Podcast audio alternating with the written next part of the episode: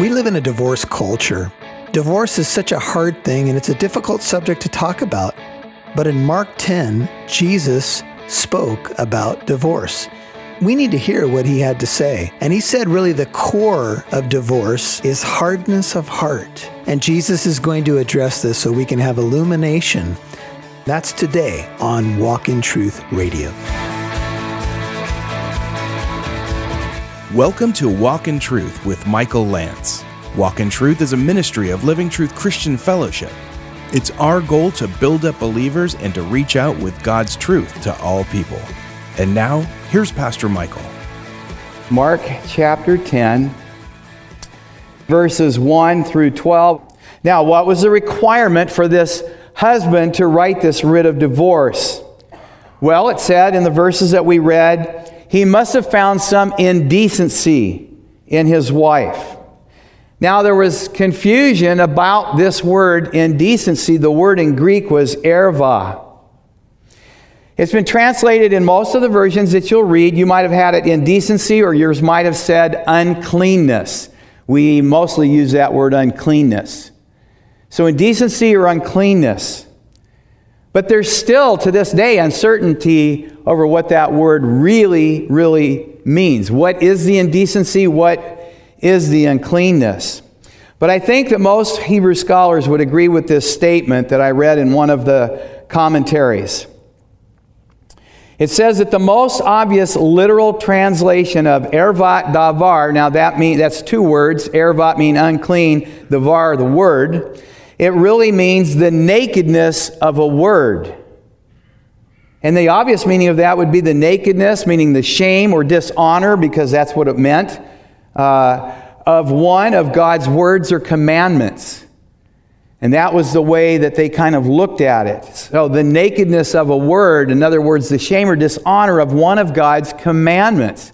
Now, that's different than probably what we used to think of that. It also means the nakedness of a matter or of a cause, exposing a matter, exposing a cause. I told you you're going to have to put your thinking caps on today. Now, at the time of Jesus, it seemed that the term could mean pretty much anything. Many looked at it as sexual unfaithfulness, either in the betrothal stage. Remember, in a Jewish marriage, that they were betrothed for up to a year. First, it was the same as being married, except the marriage hadn't been consummated yet. And of course, in order for that marriage to break, there would have to be a divorce or death. So, either in the betrothal stage or after consummation. Now, when you really think about it, this doesn't make any sense whatsoever for it to be just the sexual infidelity. Why? Well, think back. And again, go back to Deuteronomy. In the case of sexual infidelity, the punishment was death. There was no need for divorce. The punishment for any kind of sexual infidelity outside of that marriage was death. So, why would they need that to be one of the causes of divorce? Now, let's fast forward back to our passage. This issue of what the word erva uh, meant was taken up by the rabbis. And um, men who wanted to divorce their wives would basically take their case to the rabbis. The rabbis at that time, you know, somewhat acted like as a pastor and a counselor, but they also were the judge of many of these cases of whether the request was a legitimate request or not. So they'd take their case to the rabbis. Well, at the time of Jesus, there was two rabbinical schools of thought on this matter. One school was the Hillel uh, school. And the Hillel taught, he was the more liberal one, he said it basically means almost anything. It could be just the lack of keeping a clean home, or it could just mean burning the dinner. That was erva. That was unclean. Now, the other school was the school of Shammai. It was the stricter school. Shammai taught that it meant only sexual infidelity, probably during the betrothal stage. And if you look back at Deuteronomy 22 later on, uh, look at and write this down for your notes 22, 13 through 30, and that describes the trial of the virginity cloth. I would suggest that you don't do that till a little while after uh, lunch. Um, it's not really fun to read. But it also applied to adultery committed after consummation of the marriage. Now, this latter school of thought, Shammai, yes, it seems stricter, and you go, well, I think I'd be in that school. But remember, it's really curious because why would that be the case when the death penalty was in effect? And you can find that in Deuteronomy 22 20 and 21. Well, some scholars say that it's because the death penalty um, had been dispensed with for this offense. But that's not accurate, it's not correct. The law was still in effect. Now, we know that by two situations in the New Testament that the law was still in effect. Let's think back here. Remember the woman caught in adultery? She was brought before Jesus to determine whether or not she should be what? stoned to death. So the death penalty was still in effect. Also, remember Joseph? Remember Joseph, he had an option, it seems, of putting Mary on trial. That would have been, by the way, the trial of the virginity cloth. And if she were found guilty in that trial, she would be put to death. This is what Joseph was wrestling over. Instead, he decided to put her away. That word or term is divorce, put her away, and he decided to do it quietly, without trial. So we see that the law was still in effect, but somewhere along the line, divorce became a second option. And it appears uh, that if sexual infidelity occurred during the betrothal period or be- before the consummation, that the husband not only could divorce his wife, but must if he was not willing to put her on trial, then he must put her away with divorce. Because remember, those sexual sins were considered sin in the camp, and the law was still in effect. But remember this too. This is important. Remember that Joseph was called a righteous man in connection to his decision to put Mary away. He was called a righteous man. Now, after the marriage had been consummated, after the betrothal period ended, the marriage was consummated, um, adultery by Jewish law still demanded stoning. Now, it may be possible that one of the reasons there this second option came about was because they were under Roman rule and under Roman influence. And remember, the Romans did not want anybody else uh, putting people to death, that was their job. And so that may be the influence that allowed for this second option. Well, with all this background, now you can see how the Pharisees, by the question they were asking here in the Mark passage, were trying to force Jesus to agree with one rabbinical school over the other. Now, think about that. If they could do that, then what they were doing was actually trying to get Jesus to put himself under the authority of either Hillel or Shammai. And can you imagine that? Jesus being under the authority of a human rabbi as if they knew the law better than he did? But there might have been another sinister motive to this event. Think about this. They may have been trying to get Jesus to say something against the marriage of Herod. Remember, Herod married his brother's wife, Herodias, and John the Baptist spoke out against that marriage and said it was unlawful. And what happened to John? He was beheaded. It may be that they were trying to get Jesus to use that example and have the same thing happen to, to him. But in either case, Jesus is not going to be trapped here. So here's how he responds. Let's look again at Mark 10 5 through 9. He says, Because of the hardness of the heart, he wrote you this commandment. But from the beginning of creation, God made them male and female. For this reason, a man shall leave his mother and father, and the two shall become one flesh. They are no longer two, but one flesh. What therefore God has joined together, let no man separate. Can I paraphrase here? Will you guys let me do that? Jesus is saying to these men, You hard hearted, I won't get any farther, you hard hearted men, you're asking the wrong question. Let me take you back to the beginning and remind you what God's design for marriage is. And the question you should be asking me is what can I do to fulfill God's design and purpose in marriage? By the way, side note here, would you please note that it says God made them male and female, and only a male and female can unite and become one flesh the way the Bible has depicted here. You see, God knew what He was doing when He designed us differently anatomically speaking. Now, I want you to understand this. Jesus is not interested in listing grounds for divorce.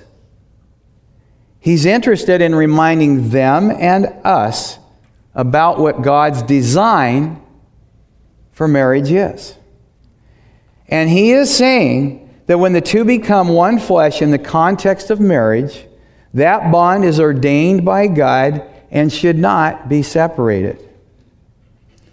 Now, that being said, did Jesus in this teaching give a grounds for divorce? Well, if we look here in the Mark account, we actually don't see that.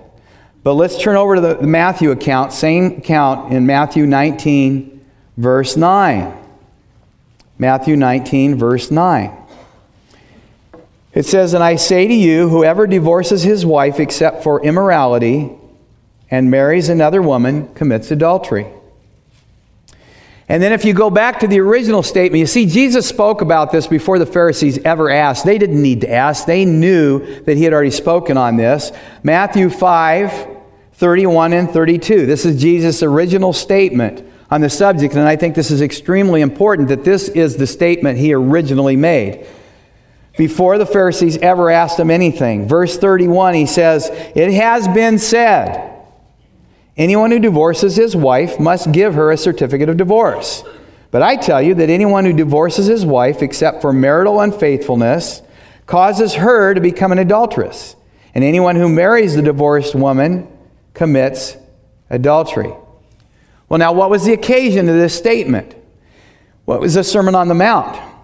And remember that Jesus was correcting many of the statements that had been made by the teachers of the law. And the teachers of the law were leading people to follow the technicalities of the law rather than following what God's heart in matters really were. Hey, folks, this is Pastor Michael. Really appreciate you tuning into the broadcast today. I'm going to tell you about a website that we have. It's a brand new website. It's called walkintruth.com. And on that website, you can find a new devotional. It's a video devotion called A Step Closer. The intention is to help you get a little bit closer in your walk with Jesus Christ. So go today to walkintruth.com, scroll down on the video devotion called A Step Closer, and our prayer is that it'll get you a little bit closer in your walk with Jesus Christ today. So it was in that group, and you remember that group? You have heard it said, or verily, verily, I say unto you, if you're a King James person.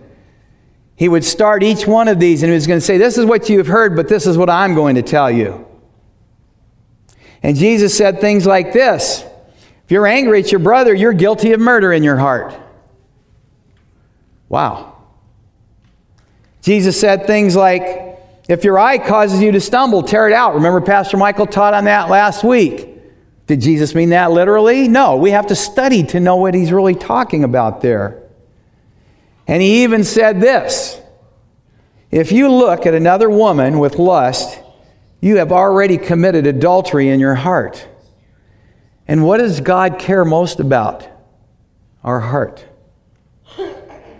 So, look, if adultery is grounds for divorce, I would suppose that most women would already have grounds, and probably some some men would as well. Let's look more closely at the actual statement that was being made here. See, the word for immorality in Greek is the word porneia, and it applies to all kinds of sexual sin. It doesn't just mean adultery, it means any kind of sexual sin. And it was often used for harlotry or prostitution. And I think if Jesus wanted to say that sexual immorality was the only acceptable grounds for divorce, then that's exactly what he would have said. But what he actually is saying here is if a man divorces his wife for any other reason than porneia, and we have to understand what that word means, then he is causing her to become an adulteress, and the one who marries her becomes an adulterer. The chapter 19 parallel statement says that the divorcing party is also committing adultery when he marries another. And our Mark passage includes here a woman divorcing a man and the same consequences occur. Now, that's very interesting because in, in Jewish law, women were not allowed to divorce their husbands. Hmm. So, if you want more on that, you're going to have to get the ebook. Sorry, because it take too long to explain all that.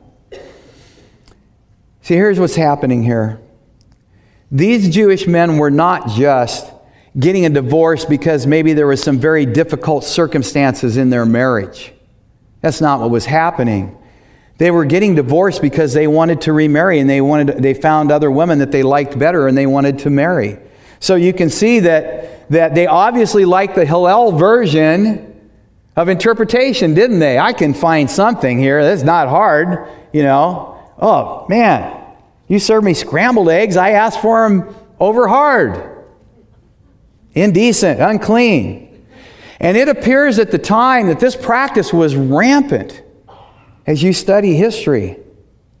I've heard that one rabbi, and I won't say his name because I've been digging into it and I heard it on a message or two, but I haven't been able to actually find it. But that one rabbi taught that if a man found another woman more beautiful or more virtuous than his current wife, that would make the current wife unclean and therefore she would be divorceable. Wait, is that a word? I, I just made that word up. It's a new word. You see, what these men were doing was exactly what the men were doing at the time of Moses and at the time that God divorced Israel. They were dealing with their wives treacherously. Now, I want you to look back here. If you would, go back to Malachi, right before the book of Matthew, easy to find, right before Matthew, the book of Malachi. Malachi chapter 2, and it's the famous I hate divorce passage. But we need to read the whole passage here. Malachi 2, 13 through 16.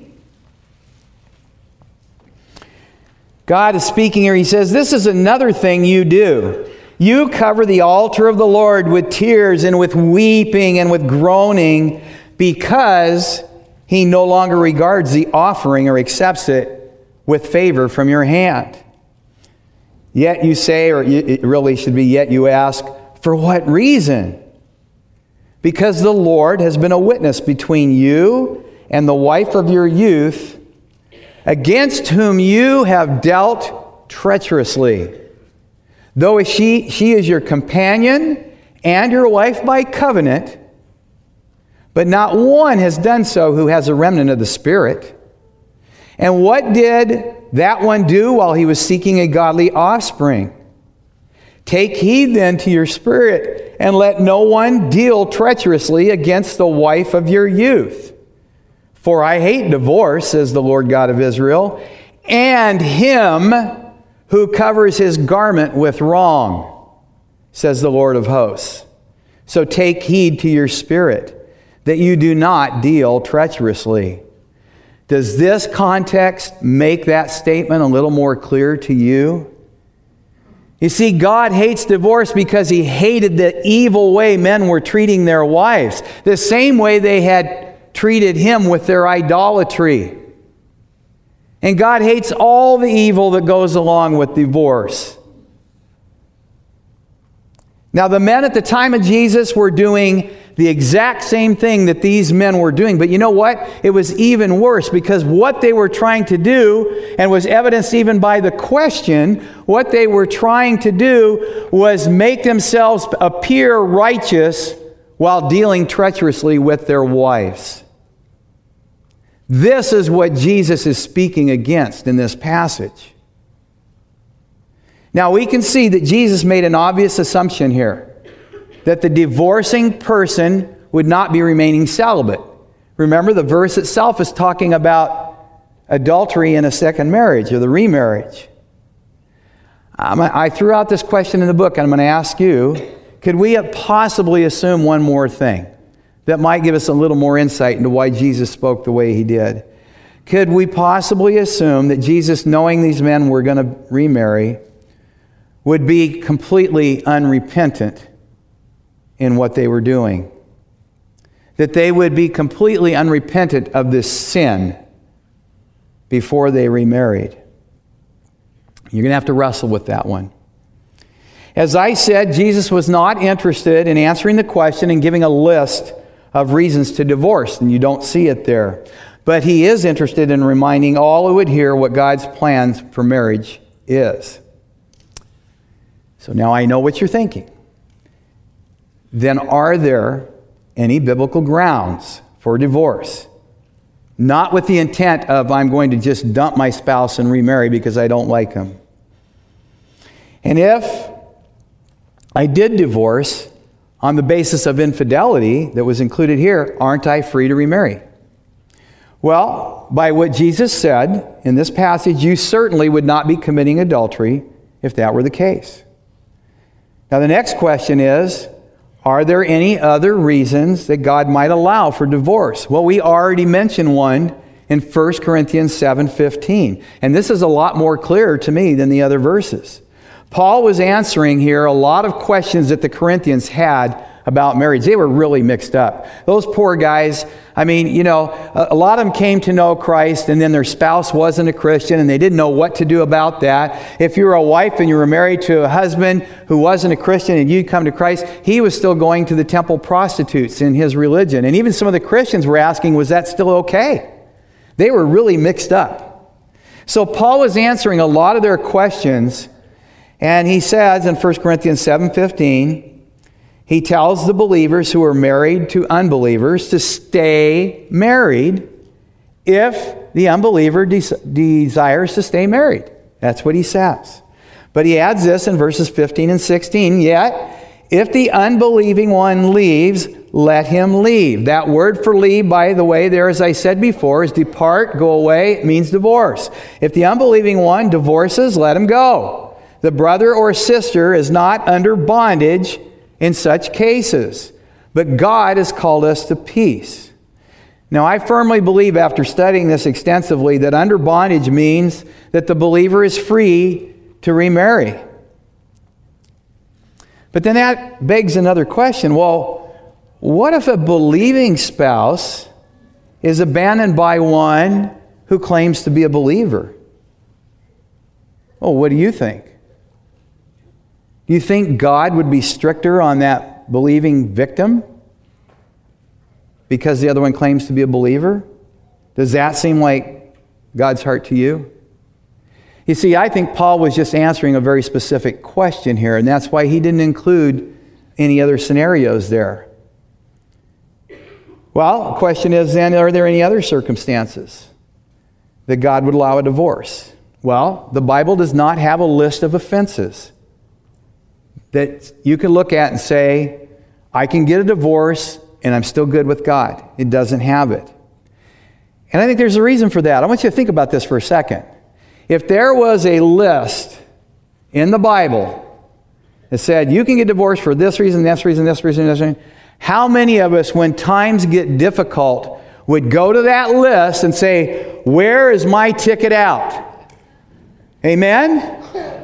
We would, because Marriage can be hard, it can be difficult. And sometimes we feel like, man, I don't know about this. So let me go check this list out. I'm sure I can find something in here and still be good with God. You see, then we would be the ones asking the wrong question. Now, you might still be thinking, after all this, Pastor Chris, I think you're wrong. I still think that what is being said here is that porneia is the only allowable reason for divorce. And then, of course, you have to figure out what that word really means. And I have pastor friends that believe that and they teach that. But I will tell you this that most of them have not taken the time to study all the scriptures concerning divorce. Hey, this is Pastor Michael. I want to tell you about a new book that has just come out that I've written. It's called Suit Up Putting on the Full Armor of God, a revealing look at God's armor. What this book is really about, it's written in a devotional style and it's written to help you, the believer, to put on the full armor of God. One of the things that the armor of God speaks of is protection. And God has provided you armor to protect you against the typical ways that the enemy attacks. You have a belt of truth because the enemy is a liar. Each piece of armor is custom made to help you in the typical ways that the enemy attacks. Each piece of armor reflects God Himself. He's the God of truth, He's righteous, He's the God of peace. All the pieces of the armor point to Him, and they point to His provision to you, the believer, because He loves you.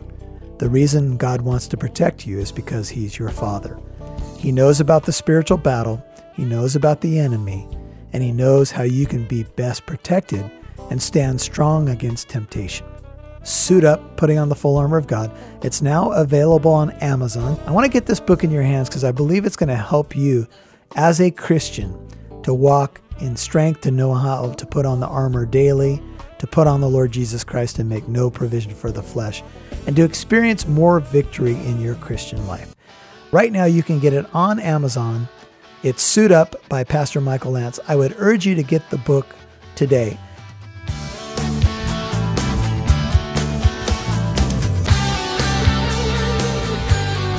If you've been listening to Walk in Truth for a while and you're benefiting from this radio broadcast and you believe in it, then we need you to partner with us. You can do that by going to our website at walkintruth.com and check out Walk Together based upon Amos 3:3. How can two walk together unless they be agreed? Well, if you agree with what we're doing, you're benefiting from it, you want others to hear about it, you can partner with us to reach more people through the radio airwaves at walkintruth.com. Help us out, partner with us today. Walkintruth.com. God bless you. Thank you for listening to today's program. If you'd like to listen to this message in its entirety, or if you'd like to visit our church here in Corona, California, visit our website, walkintruth.com.